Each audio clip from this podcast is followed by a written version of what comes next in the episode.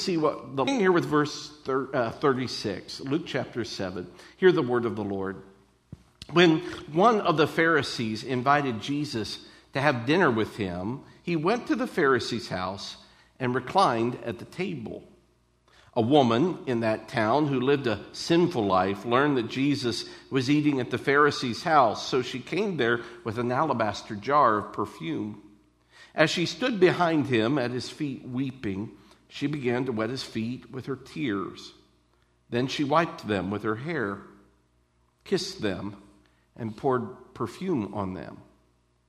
When the Pharisee who had invited him saw this, he said to himself, If this man were a prophet, he would know who is touching him and what kind of woman she is, that she is a sinner.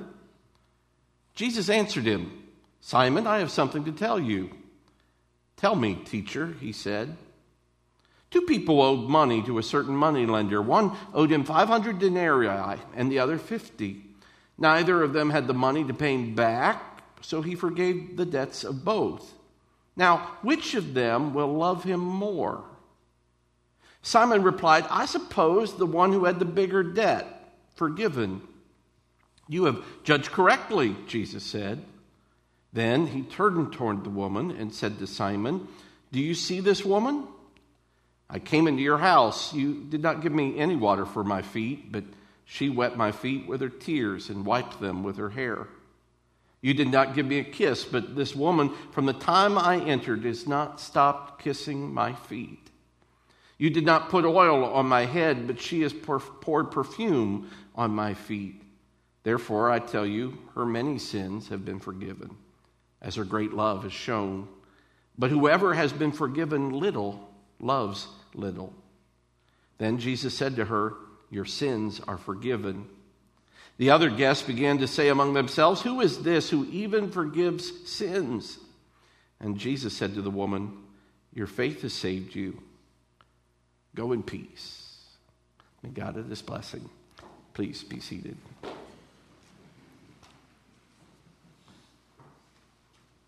Does, does this story make anyone uncomfortable.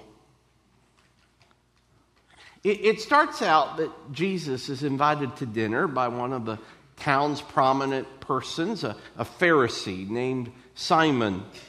Now, what we discover is a man who had an open house but a closed heart. Jesus might be an acquaintance, but that doesn't mean he's your Savior. In that day, if you had a larger house and some social status, you often would have a courtyard. And so, if you threw a party, it was not uncommon for those who were less fortunate to be allowed to come in and watch the festivities on the edge of that courtyard. It was kind of a way for the rich to show off their grandeur and wealth.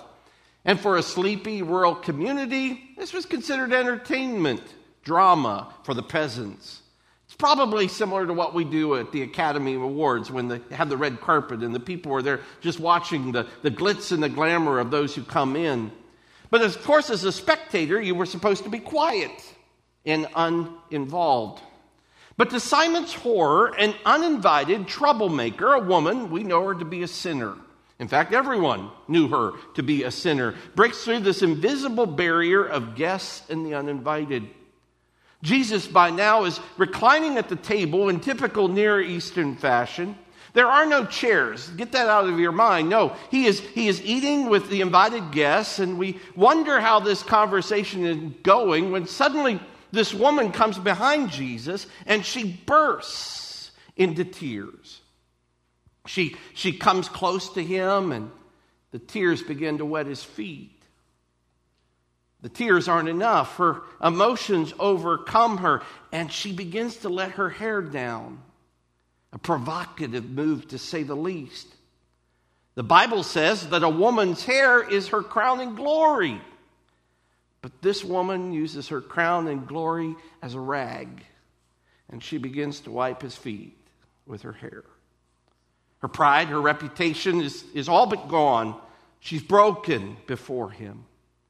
And then the Bible says she kisses his feet and takes perfume and pours it over them.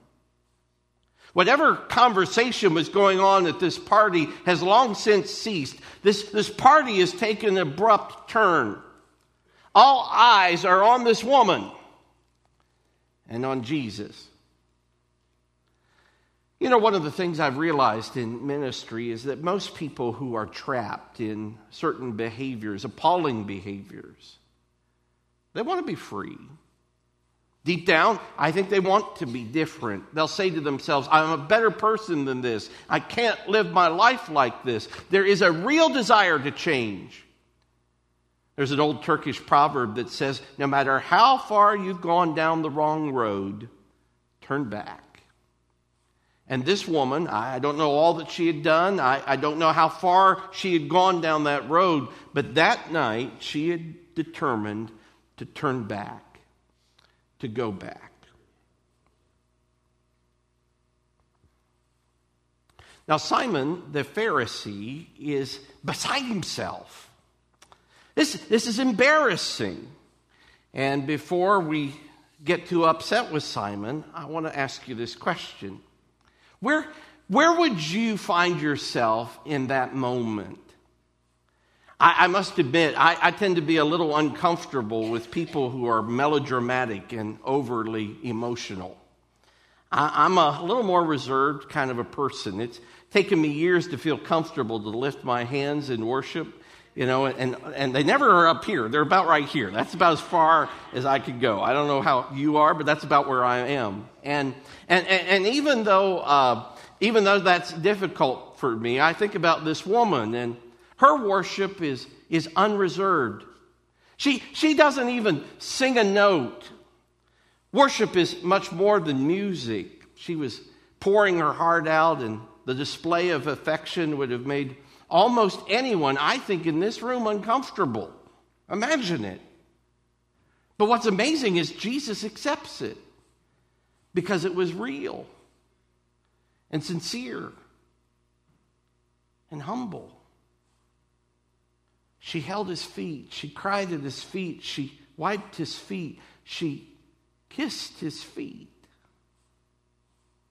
Now, maybe this is just an aside, but personally, I am no fan of feet. I'll never forget years ago visiting the hospital to see Joyce Dittrich. Joyce has now since gone on to be with Jesus. But in the hospital there, we were having a pretty pleasant conversation, although the topic was somewhat difficult as we were discussing an upcoming surgery and some of the difficulty that she knew she would face. And while we were talking about that surgery, a physical therapist came in and realizing I was the pastor, she immediately excused herself and said, You know, I'll come back later.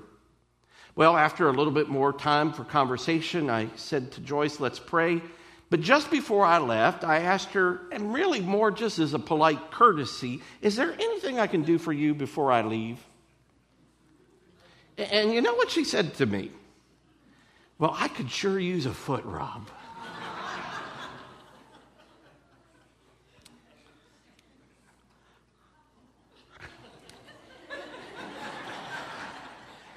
Know what to do at that moment.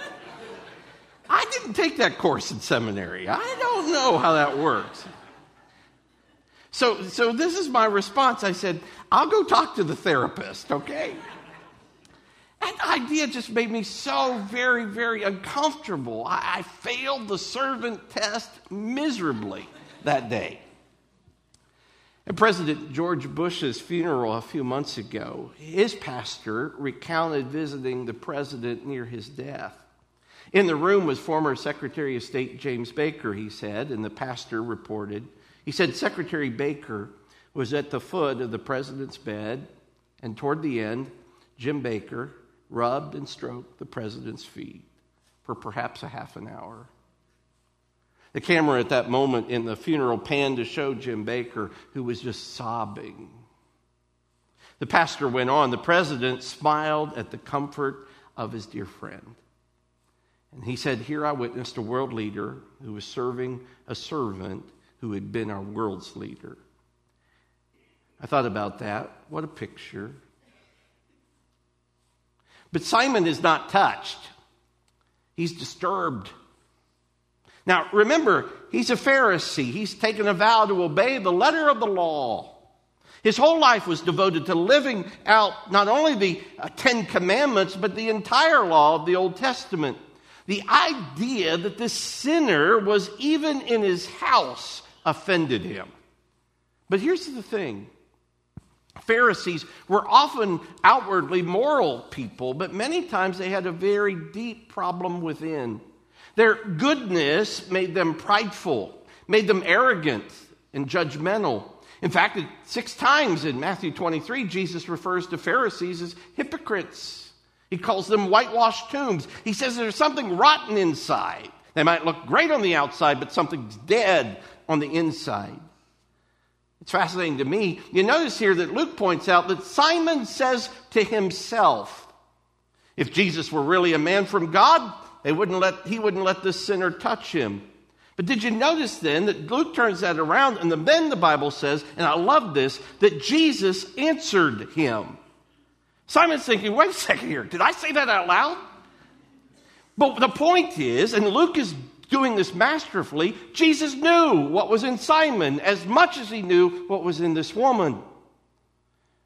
And so Jesus answered him and said, Simon, I've got something to tell you. And so Jesus tells this simple story of forgiveness.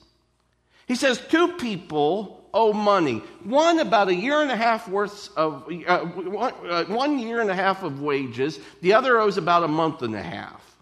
But the truth is, neither can repay, and both debts are forgiven. Which of them will love the one who forgave more? Which of them will love the one who forgave more? Now, one of the things that I've come to realize is listen, our love for Jesus will always depend on the answer to one question. The extent of how much I love Jesus depends on the answer to this one question How big of a debt do I owe him? How big of a debt do I owe him? Now, we read this and we think obviously that this woman was a great sinner. In fact, Jesus says her sins are many. But here's the thing. Then Jesus goes through a litany of slights and sins of hospitality that Simon is guilty of in that very moment. Simon, you didn't do this. Simon, you didn't do that. And oh, by the way, some of the greatest sins are the things that we don't do. But Jesus is making a point. One begins to think that maybe the greatest sinner is, the, is not the woman in the room. Jesus knew that both of them were spiritually bankrupt. Neither of them were capable of paying their debt. The difference then was not their amount of sin, the difference was their awareness of it.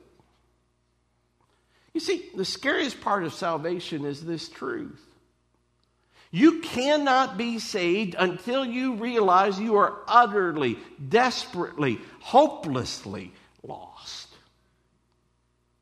Now, that's a scary truth.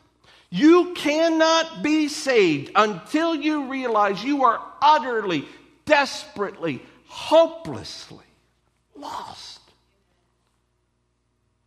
This woman could seek forgiveness because she knew she needed forgiveness. And so you have these two people, the woman and Simon. One is clearly repentant, and one is clearly not. This woman feels the debt of her sin, and Simon feels nothing. Her repentance pours out in tears, humility, and surrender. Simon pridefully feels contempt and judgment. You know, that's the danger for Simon. He thought he was good enough, he thought he didn't need to be forgiven. And let me tell you something there's nothing more dangerous than that. Nothing more dangerous than that. And so Jesus says to Simon, Do you see this woman? Simon, how did he see her? He saw her as a nuisance, as a sinner. But Jesus sees something else, sees someone else. He sees a beautiful creature of God who has decided to come home. Do you see this woman, Simon? Do you see what God is doing in her life? She's an example to you, Simon. She needed to be saved, but Simon, you need to be saved too. Now, here's some lessons I want to share with you really quickly as I've thought about this passage this week. And maybe, maybe you can glean some wisdom from this. One of the things I think a passage like this teaches us is that I think we ought to ask God to make us aware of our sin. One of the greatest gifts that God gives us, that He does through the power of His Holy Spirit, is that He actually convicts us of sin. Listen, it is a beautiful thing when God begins to work in your life in such a way that He begins to expose those things that are not pleasing to Him. He shows us our waywardness, He shows us our, our attitudes that are not pleasing. Know, God, know that God is loving you when He is willing to shine a spotlight on your life and says, Jeff, this is wrong. That behavior, that attitude, that goes against my will for your life. This needs to change. Recognize that that is a good thing. It means God is speaking and God wants to do something more in you. John 16, 8 reminds us, Jesus says, And he, when he comes, will convict the world concerning sin and righteousness and judgment. God reminds us through the power of his Holy Spirit that we are sinners, that Christ is righteous, and that if we don't do something about our sin, we face judgment. But God is gracious when he shows us our sin. You are gracious, O Lord, when you let me see myself as I am and where I will end up if I don't deal with that sin. But second, I think we, we need to become, uh, when we become aware of our sin, I think this woman reminds us to make sure that we go to where Jesus is. This, this woman, man, do you think it was difficult for her to go into that Pharisee's home? It didn't matter. People would have told her, You can't go there. You don't belong there. He's Jesus. He's good. But she went there anyway. Listen, friends, when you have sinned, go to the place where you are most likely to meet Jesus. Now, there'll be all kinds of reasons not to. You may not like hearing the sermon. You may not like joining that small group. You may not like the singing. But it's kind of like taking medicine. When you come in, you're sick. And that's the point. You are sick. You are going to die if you don't get some help. Now, here's Satan's tactic, and this is what Simon believed about this woman. Satan will say, Well, what's wrong with you is totally unfixable. You can't talk to anyone about this, as no one is going to be able to understand. And that is the devil's favorite one two punch, it seems to me. But both are lies. You can come to Christ, you can come to Jesus. He understands, and He alone can give you grace.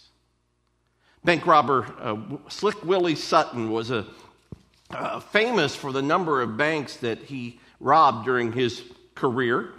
He famously was once asked by a reporter, uh, uh, Why is it that you rob banks? And you remember what he said? He said, Because that's where the money is. Why do you go to Jesus? Why do you do anything to get to Jesus? Because that's where the grace is. Because that's where forgiveness is. That's where life is. Third, I would suggest this. We sometimes just need to allow ourselves moments when we are overwhelmed by the love of God. You, you see, this woman loved him. We see the evidence of that. But that was a result of the fact that somehow she had come to know how much God loved her. Romans 5 8 says, But God demonstrates his own love toward us in that while we were yet sinners, Christ died for us. Listen, if you want to know God's love for you this morning, look at Jesus dying on the cross. Because when Jesus died on the cross, he knew what was in you, he knew what was in me, he knew your sins. But the cross tells us that he took, his, took our sins upon himself. All of them, all of the pain, all of the judgment upon himself. Do you know how much God loves you? The cross proves the depth of his love. Ephesians 3, the Apostle Paul says, I wish you could grasp how wide and long and how deep is the love of Christ, and to know that love that surpasses knowledge, that you may be filled to the full measure of all the fullness of God. And when you find that love, when you discover God's ultimate love for you, the only thing you can do is love Him back. Have you loved Him back today as we worshiped, as we've sung? Fourth, this story reminds us that we need to genuinely repent of sin. It's interesting to me that this woman, who by implication at least is a prostitute, takes her perfume. Now, think about that this costly perfume, the tool of her trade, and by pouring it out on Jesus' feet, she says, I don't need this anymore. My friends, when it comes to repentance, there are three words that I want to lay before you this morning. The first is conviction. We've talked about that. That moment when the Holy Spirit speaks and you realize, I'm convinced that I am wrong. I'm not the victim of my environment. I'm not the victim of heredity. I have made wrong choices. I have separated myself from God. That is conviction. But the second word is contrition. I'm sorry. Not just because I got caught, there's a difference. But I'm sorry because I recognize sincerely that I have wounded the heart of God and I have hurt other people by my actions. Isaiah 66 2 says, This is the one I esteem, he who is humble and contrite in spirit and trembles at my word. A.W. Tozer said, God loves the bent knee, the broken heart, and the wet eye. And the third word is change where we turn from our rebellious way and we begin to walk in obedience. 2 Corinthians 7:10 reminds us for the sorrow that is according to the will of God produces a repentance without regret leading to salvation but the sorrow of the world produces death. Why? Because there is no change. Peter Marshall once prayed in the United States Senate, Lord, we thank you that we can come to you just as we are but remind us that we dare not leave just as we came. But here's the danger Satan whispers, Your debt's not that big. Your debt's not that big. You don't really need to humble yourself before a Savior. And he is a liar. But the Holy Spirit comes and He speaks truth to our heart. And sometimes that's an uncomfortable truth. You are unrighteous. You are guilty. You will face judgment. But that same Holy Spirit offers us grace. God loves you. He's made a way for you. Jesus is that way. Repent of your sins and follow Him. And that brings me to my last point. This woman teaches us that once our sins are forgiven, that we live like we are forgiven. That we accept God's amazing grace. I love these simple words Jesus says to her Go in peace. Man, think about this. She comes in weeping. She's desperate. She's hurting. But there is nothing sweeter, nothing better than peace with God. Nothing like it. You're forgiven. Go in peace. Ephesians 2 8 and 9 says, For it is by grace you have been saved through faith.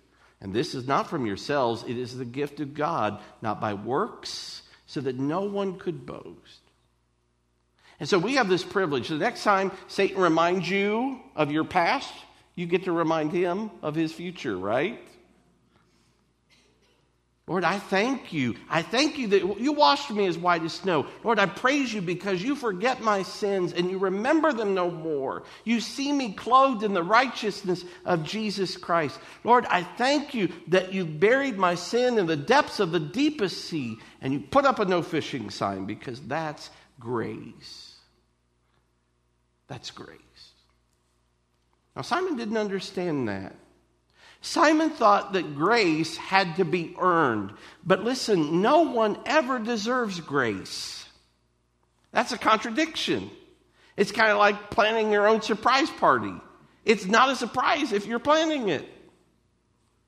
It doesn't work that way. The minute you think you deserve grace, it's no longer grace.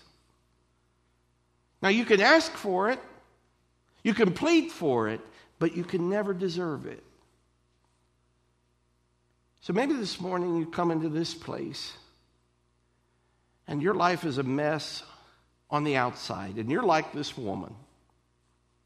And you've made some bad choices, and perhaps you've been down the wrong road, and you need grace today. Can I give you good news? God's ready to give it.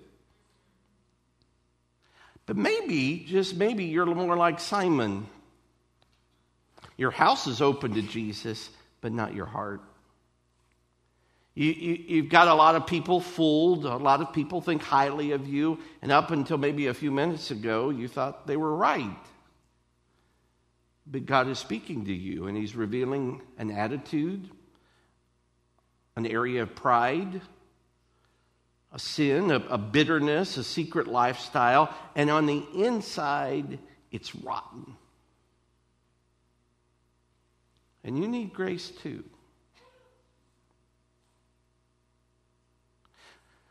Now, notice this Jesus gives grace to this woman, and she walks away forgiven. But he wanted to give grace to Simon. But we have no record that he ever received it. So, what about you? What about today? What about now? Jesus Christ offers you grace. Let's pray.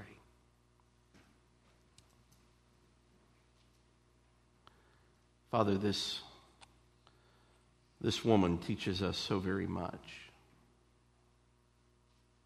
Simon teaches us a lot too. But in the very presence of Jesus, we encounter truth and grace.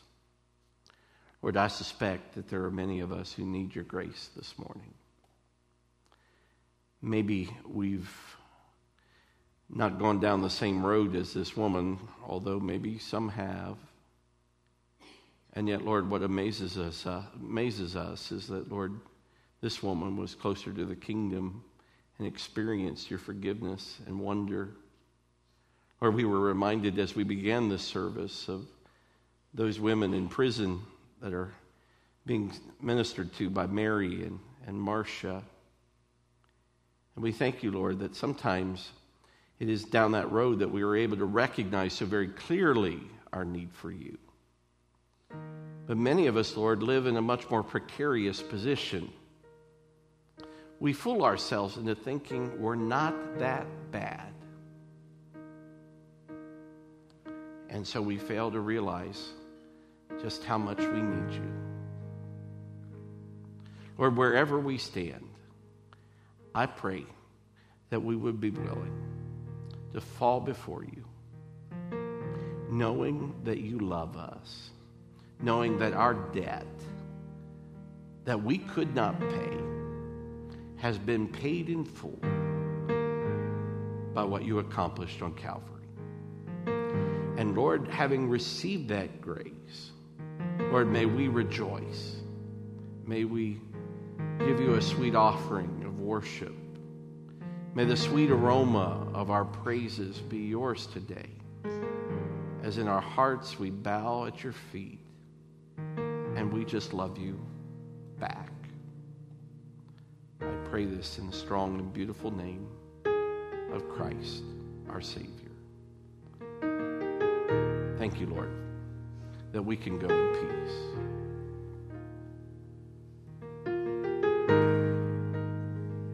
Tim shares, if you just want to spend some time, maybe in your pew, maybe here at the altar, maybe you just want to take one of these chairs and just get on your knees. I, I want to give you that freedom. And again, we're not worried about what other people are thinking here. I'm grateful for this woman. She didn't care.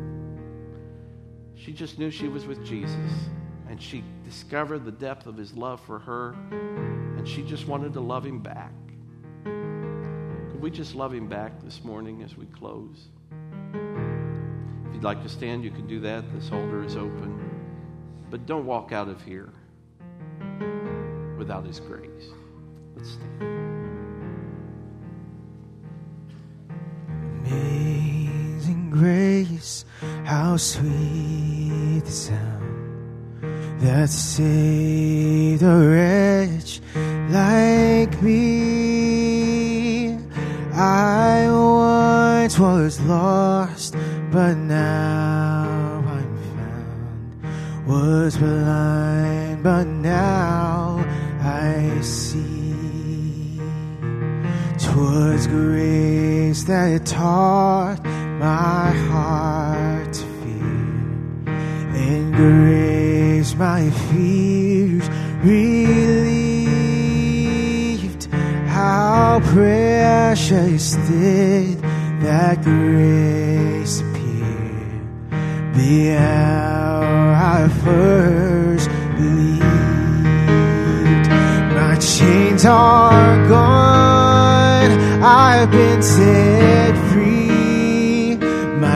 My God, my Savior has ransomed me, and like a flood, His mercy rains, unending love, amazing grace.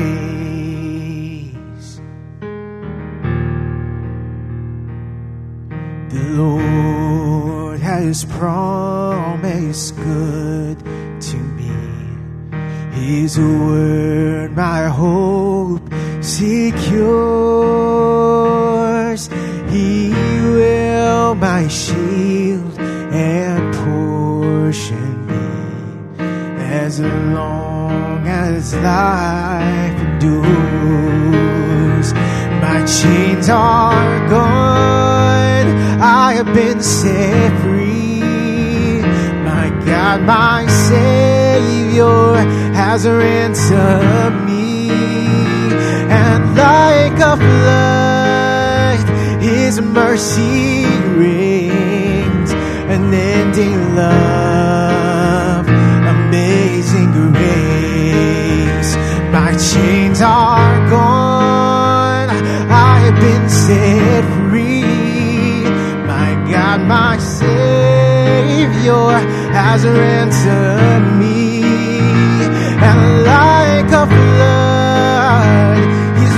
mercy rains, unending love, amazing grace.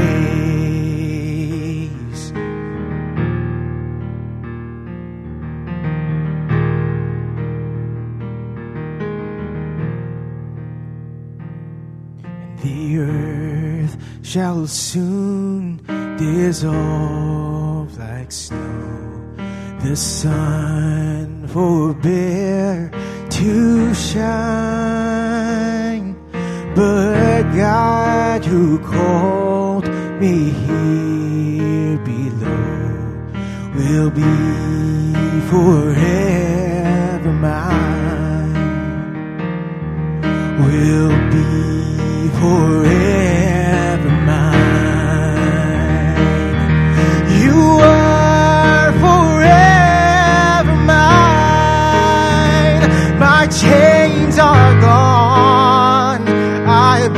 set free. My God, my Savior has ransomed me. And like a flood, His mercy rains, unending love, amazing grace. My chains are gone. I've been set free. My God, my Savior has ransomed me. And like a flood, His mercy rains. Unending love, amazing grace, unending love,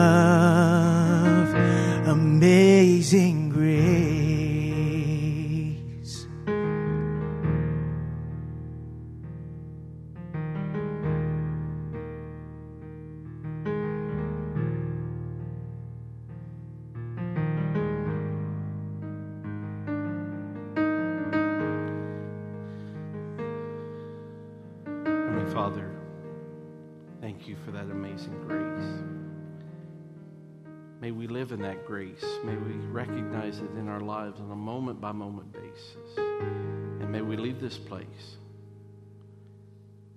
going in peace.